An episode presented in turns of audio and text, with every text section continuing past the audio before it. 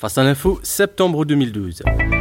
Bonjour à tous, bonjour David. Bonjour Eric et bonjour à tous les auditeurs. On peut dire qu'on assiste à un retour d'un fort sentiment anti-américain autour du globe. Absolument. Où plusieurs ambassades américaines ont été pris pour cible, notamment à Benghazi, donc c'est en Libye, je rappelle. Absolument. Alors David, moi je comprends pas comment un film peut déclencher autant de violence autour du monde. Mhm. Alors c'est quoi ce film David? Vous l'avez vu? J'ai regardé la moitié et puis j'ai arrêté tellement j'ai trouvé le film euh, nul et ridicule. Là-dessus, je pense que tout le monde est d'accord, le film est nul. Ce film s'appelle Innocence of Muslims, ce qui veut dire en français l'innocence des musulmans. Alors c'est un film amateur, très mal filmé, euh, qui a été tourné en 2011 pendant trois mois aux États-Unis. Euh, dans le fond d'écran, c'est le désert qui a été rajouté. C'est une parodie grotesque de l'islam mettant en scène le prophète Mohammed comme un attardé mental et un profond pervers. Il faut bien comprendre que ce film, c'est même pas une critique de l'islam. Ça ne permet à personne de se faire une idée ce qu'est l'islam. C'est simplement une pure moquerie. Et puis, c'est un film avec très peu de moyens, des très petits budgets. Ce film n'aide en rien un quelconque débat d'idées.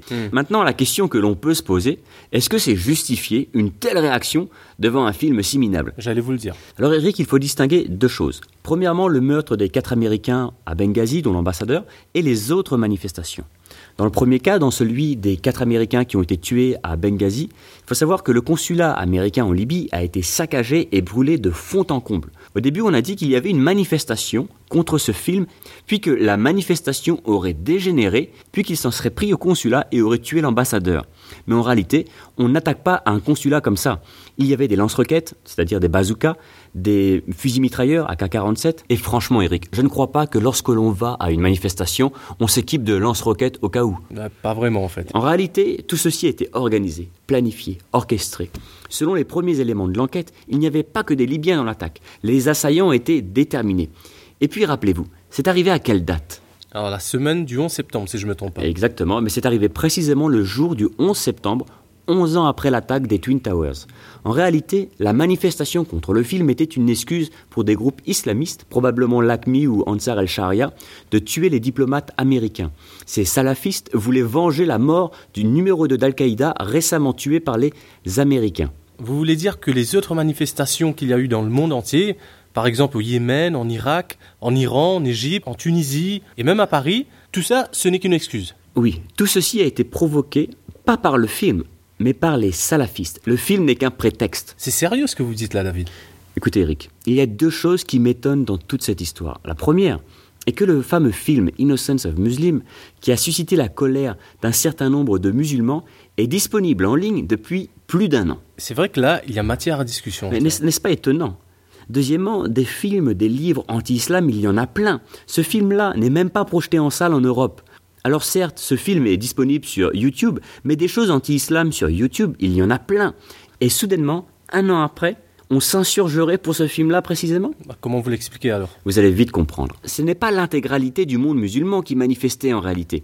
Mais dans chaque endroit, les manifestants ne regroupaient que quelques centaines, voire quelques milliers parfois, de manifestants. Mais ça n'a rien à voir avec les mobilisations que l'on a pu voir pour le printemps arabe. C'est clair. Le fait que ça se passe simultanément dans plusieurs endroits en même temps donne cette impression que c'est toute la communauté musulmane dans le monde qui est en colère. Mais ce n'est pas le cas.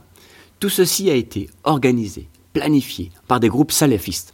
J'en veux pour preuve que les talibans afghans, les talibans pakistanais, l'ACMI, les islamistes somaliens Shebab ont tous lancé des appels pour manifester contre ce film et s'en prendre aux intérêts américains. Ces manifestations sont donc orchestrées par ces salafistes. Elles ne sont pas spontanées.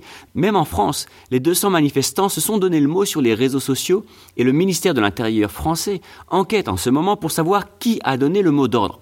Quant aux représentants du culte musulman français, il condamne fermement cette manifestation. Il est conscient que ces quelques centaines d'extrémistes ruinent un peu plus l'image très abîmée de l'islam.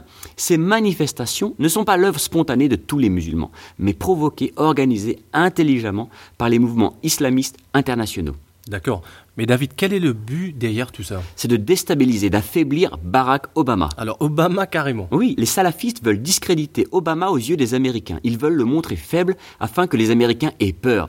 Et quand on a peur, on vote pour les conservateurs aux États-Unis. Parce que les conservateurs ont cette image plus guerrière, plus militaire que les démocrates. Attendez, attendez David.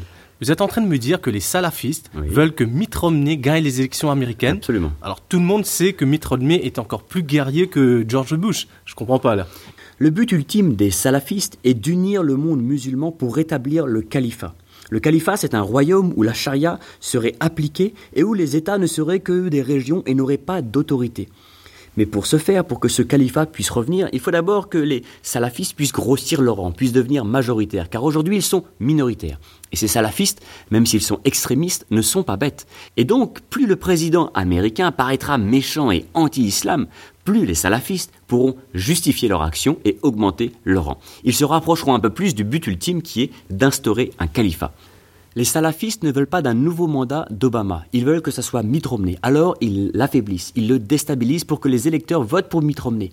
Car Obama, dans sa politique internationale, est beaucoup plus ouvert, beaucoup plus modéré que ses prédécesseurs. Et ça, les salafistes n'en veulent pas. Rappelez-vous le discours d'Obama au monde musulman au début de son mandat. Jamais, jamais, un président américain n'était parti si loin.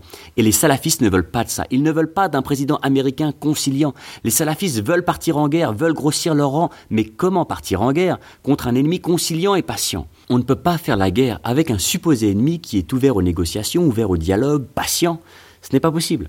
En conclusion, on peut dire qu'ils discréditent l'image des États-Unis pour eux gagner en crédibilité. Auprès des musulmans de leur propre pays. Absolument, absolument. Allez, le mot de la fin, David. En attendant, le feu continue de se répandre. Hier, Al-Qaïda a lancé de nouveaux appels contre les intérêts américains à travers le monde.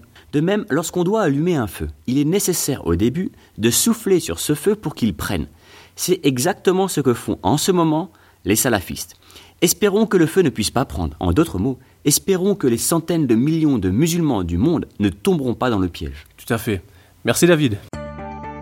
Retrouvez l'actualité du jour sur www.facealinfo.com.